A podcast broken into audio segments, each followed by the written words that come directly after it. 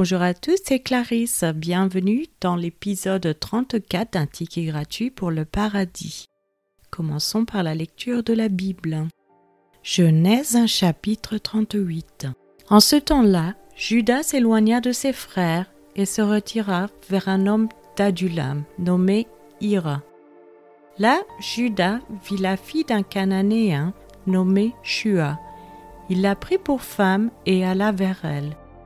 Elle devint enceinte et enfanta un fils qu'elle appela Er.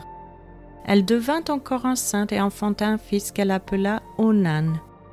Elle enfanta de nouveau un fils qu'elle appela Shelah. Judas était à Axib quand elle l'enfanta. Judas prit pour Er, son premier-né, une femme nommée Tamar. Er, premier-né de Judas, était méchant aux yeux de l'Éternel, et l'Éternel le fit mourir. Alors Judas dit à Onan, Va vers la femme de ton frère, prends-la comme beau-frère, et suscite une postérité à ton frère. Onan, sachant que cette postérité ne serait pas à lui, se souillait à terre lorsqu'il allait vers la femme de son frère, afin de ne pas donner de postérité à son frère.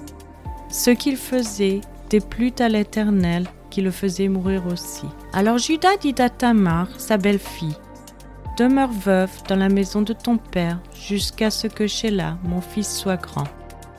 Il parlait ainsi dans la crainte que Sheila ne mourût comme ses frères. Tamar s'en alla et elle habita dans la maison de son père. Les jours s'écoulèrent et la fille de Shua, femme de Judas, mourut.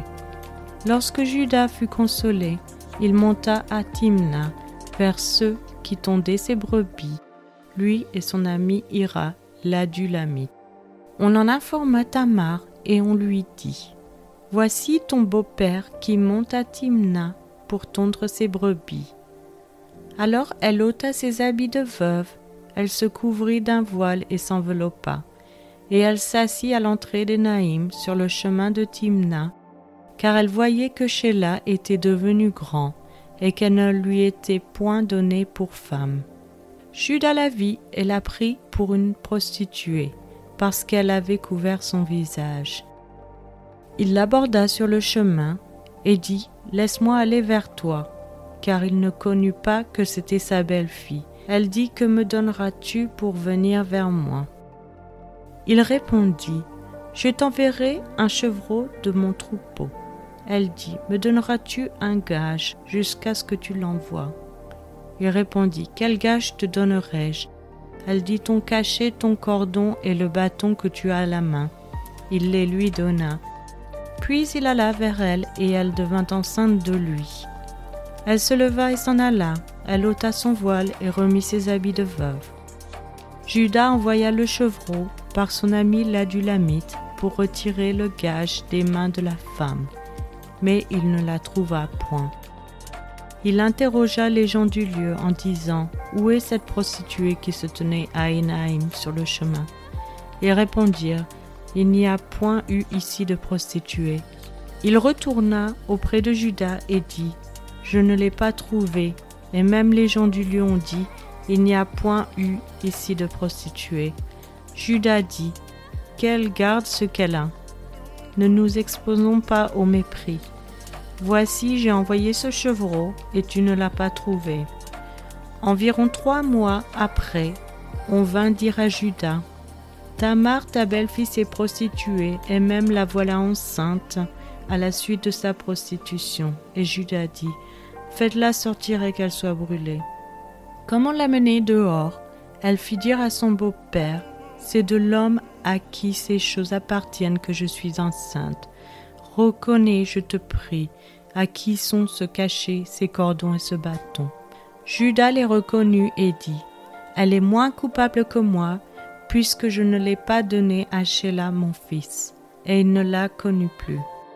Quand elle fut au moment d'accoucher, voici il y avait deux jumeaux dans son ventre. Et pendant l'accouchement, il y en eut un qui présenta la main. La sage-femme la prit et y attacha un fil cramoisi en disant celui-ci sort le premier. Mais il retira la main et son frère sortit. Alors la sage-femme dit Quelle brèche tu as faite et elle lui donna le nom de Péré. Ensuite sortit son frère qui avait à la main le fil cramoisi, et on lui donna le nom de Zérach. Passons maintenant à l'étude de ce passage.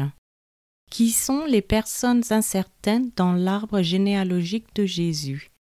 Étant donné toutes les familles du monde parmi lesquelles choisir, ne nous attendrions-nous pas à ce que Jésus, le Fils saint et éternel de Dieu, provienne d'une lignée humaine qui reflète son caractère divin? Aussi improbable que cela puisse paraître, la lignée familiale de Jésus comprend des membres qui ont été impliqués dans des incidents plutôt peu recommandables. Par exemple, Judas a mis enceinte sa belle-fille Tamar, qui faisait semblant d'être une prostituée. Même si nous pouvons résister à l'idée, nous savons qu'aucune famille n'est parfaite. La famille issue d'Abraham n'a pas fait exception. Comme nous pouvons le voir en lisant l'Ancien Testament, la lignée familiale de Jésus comprenait un certain nombre de personnes peu recommandables. Même les membres les plus célèbres de la famille, David et Salomon, ont commis des péchés odieux. À voir dans 2 Samuel, chapitre 11, des versets 1 à 27, et dans 1 Roi, chapitre 11, des versets 1 à 13.